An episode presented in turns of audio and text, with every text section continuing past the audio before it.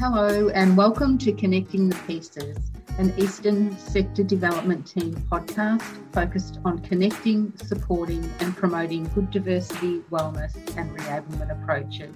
We'd like to acknowledge the Wurundjeri people as the traditional owners of the land where this podcast is recorded and to pay our respects to elders past, present, and emerging, and any Aboriginal and Torres Strait Islander people who may be listening today. So, Dale, in our last episode, we talked about some of the misconceptions around diversity, including what it is and why it's important. And in our discussions, you recommended that one of the key strategies that providers can be doing to ensure that their service model incorporates good diversity practice is to know their community. So I'd like to explore this idea a little bit more today. So can you elaborate on what you mean by this? Sure, no problems, Lisa. There's a few components to knowing your community. Firstly, you need to identify the diversity of the people that live in your local area and compare that diversity with the people who use your services, are employed, and volunteer for your organisation. Okay, so much like other planning processes, incorporating good diversity practice is firstly about doing your homework, so research and collecting data. Yeah, that's right. And importantly, collecting this information will help you to understand where community groups and where diversity groups aren't represented, and whether that exists in your clients, your employees, or your volunteers. This demographic profile is really only the start, and it can only tell you so much the other important aspects of knowing your community is obviously engaging with them and finding out their needs, interests, and aspirations. Okay, so that's interesting. So when you talk about community, you're actually referring to those who live in the local area and don't access services, as well as those that do. So, why is this so important? Well, when we think about it, all services, regardless of whether they're aged care, health services, disability, youth, drug and alcohol, they're all located and they operate within a community. This could be a local government area or a region. And people live, work, and play in these communities, and their experiences need to be understood by the services that are trying to support them. So, I really think it should be the goal of every service or every organization to connect to their community. And part of that is having clients, staff, and volunteers that represent that community. I think this link is so important because it sets the context. Good diversity practice doesn't just happen. So we can't expect to incorporate good diversity practice if we don't plan for it. You're 100% correct that good diversity practice doesn't just happen because we're nice people or we have good values. Like anything, we need to plan for it.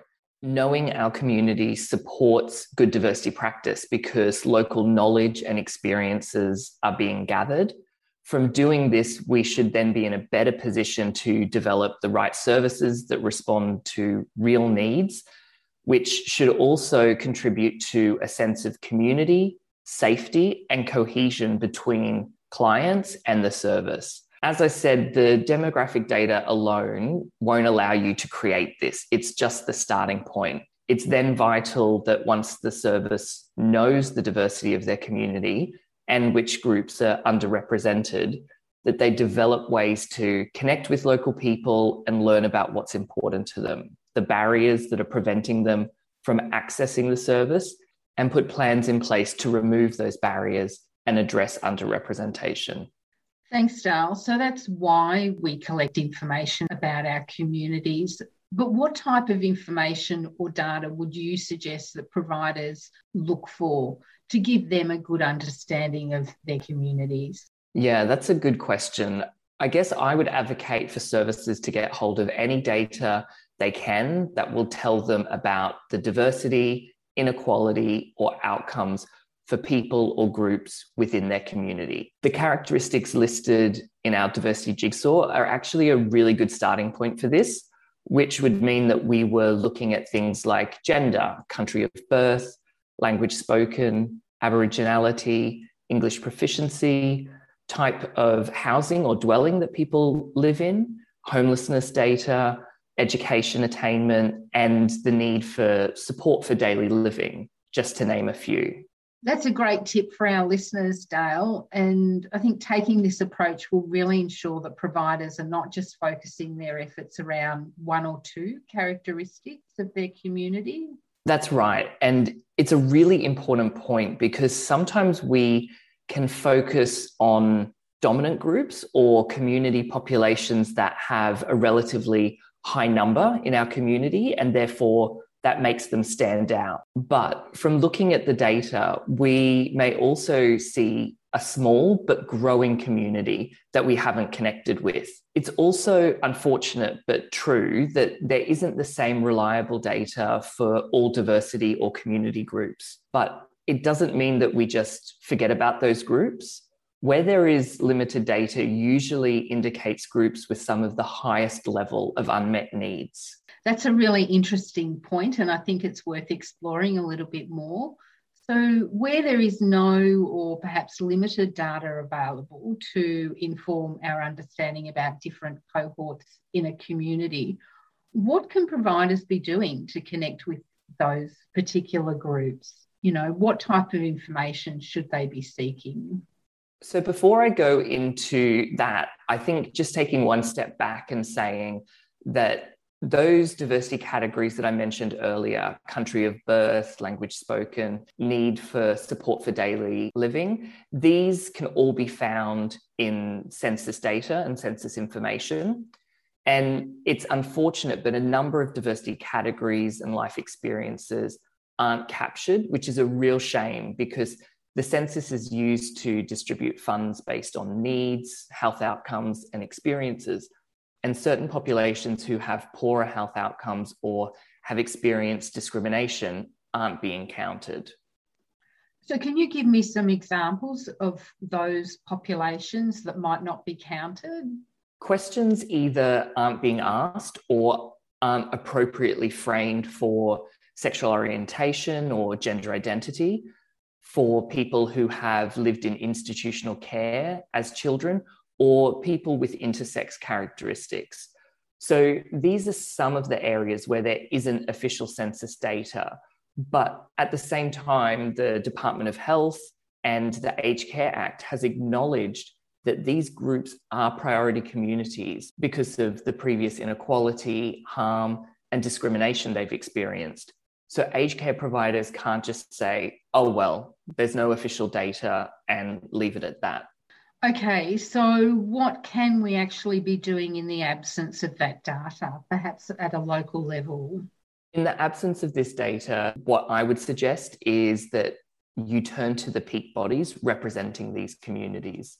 They will have data that operates often at a national level based on other types of surveys and engagements with the community, but also connect with local groups who represent the interests and needs of diversity groups that you don't have data on.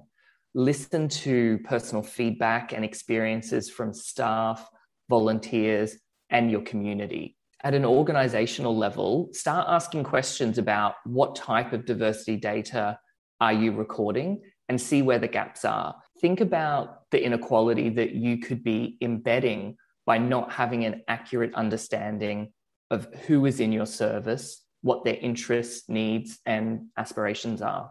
You rightly pointed out that knowing your community is not just an exercise in data and information collection. So, obviously, we need to use the information that we collect in a way that's going to enable equitable access. So, what is the next step? Once we have our community profile, as I said, we then need to compare it with data we have on our clients, staff, and volunteers. This will tell us where there are gaps in representation and help us prioritize need and what actions need to be taken. Okay, so can you give us an example of what this might actually look like? Sure. So, if we think about our community profile, if it was telling us that 6% of people over the age of 65 were born in China, but only 1% of our clients over the age of 65 were born in China. Then this indicates that people born in China over the age of 65 are underrepresented in our service.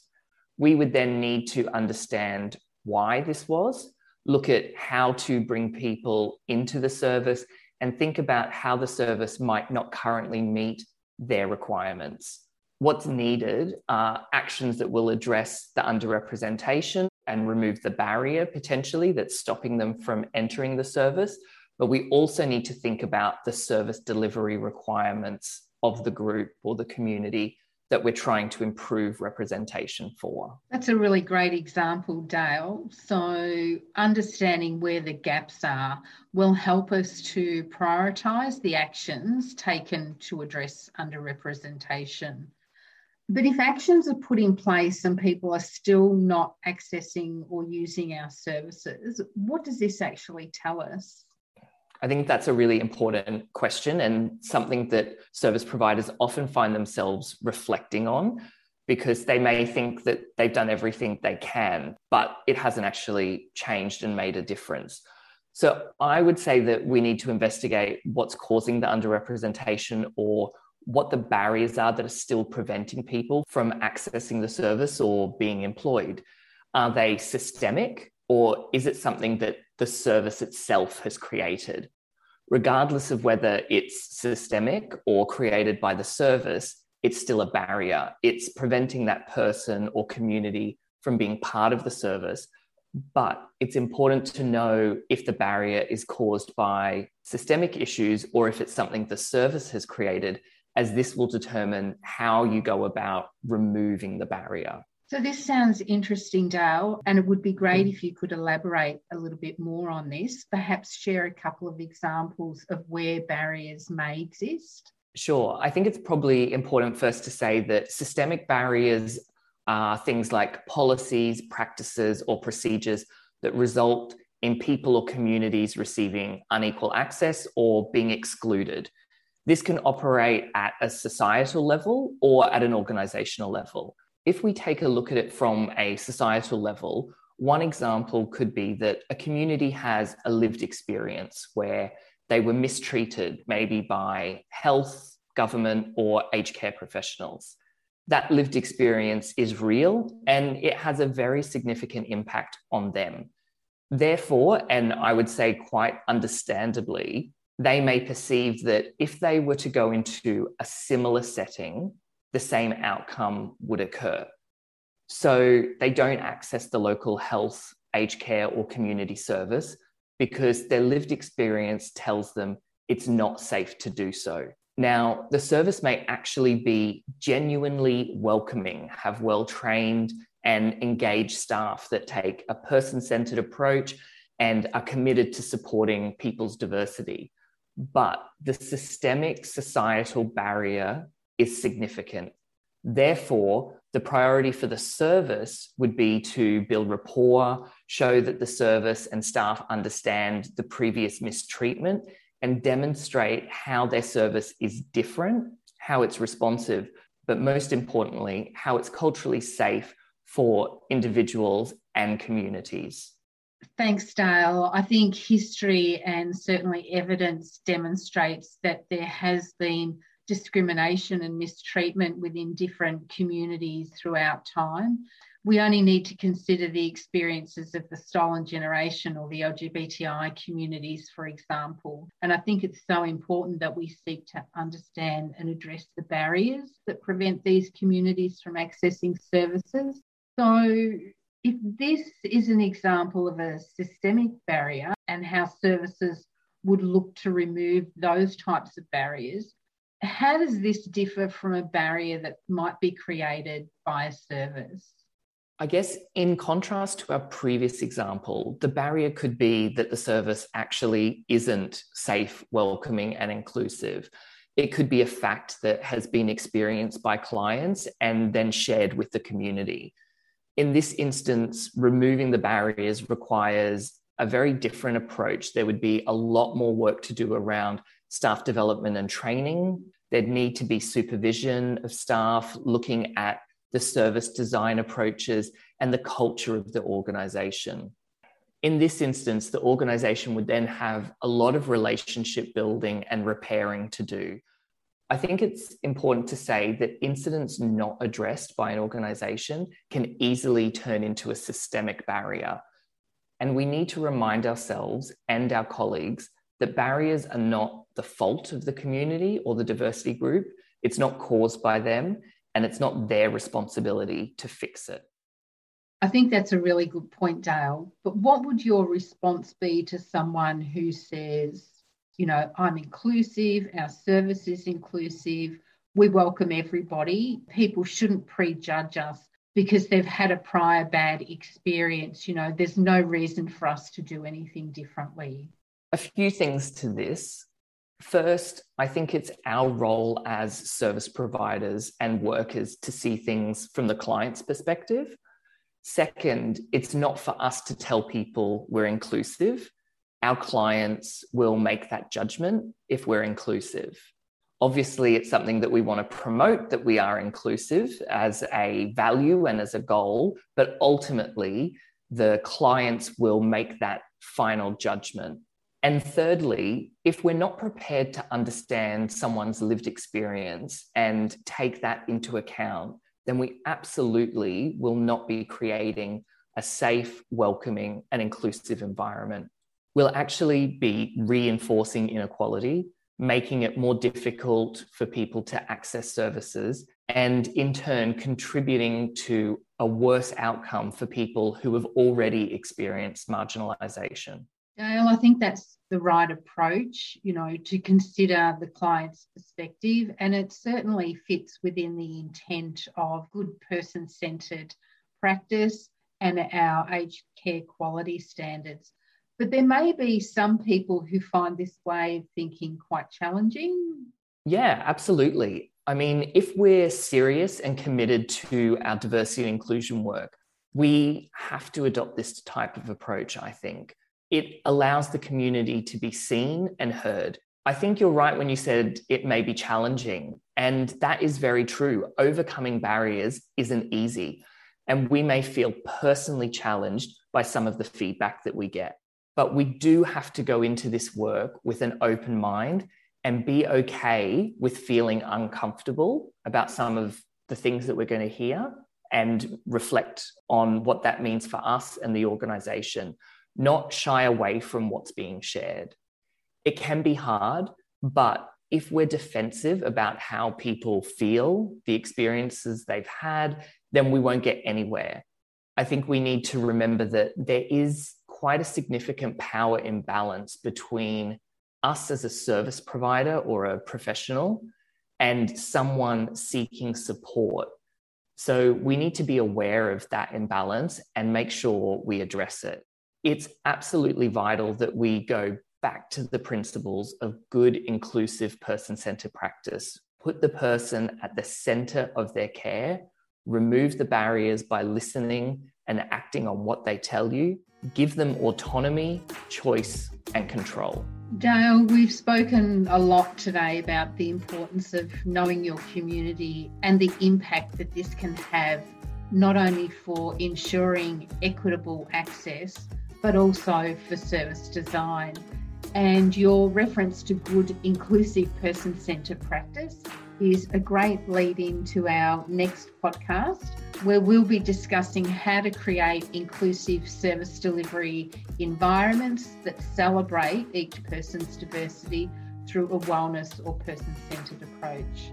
If our listeners today are interested, you can access our diversity and wellness resources at the Eastern Sector Development Team website at www.esdt.com.au.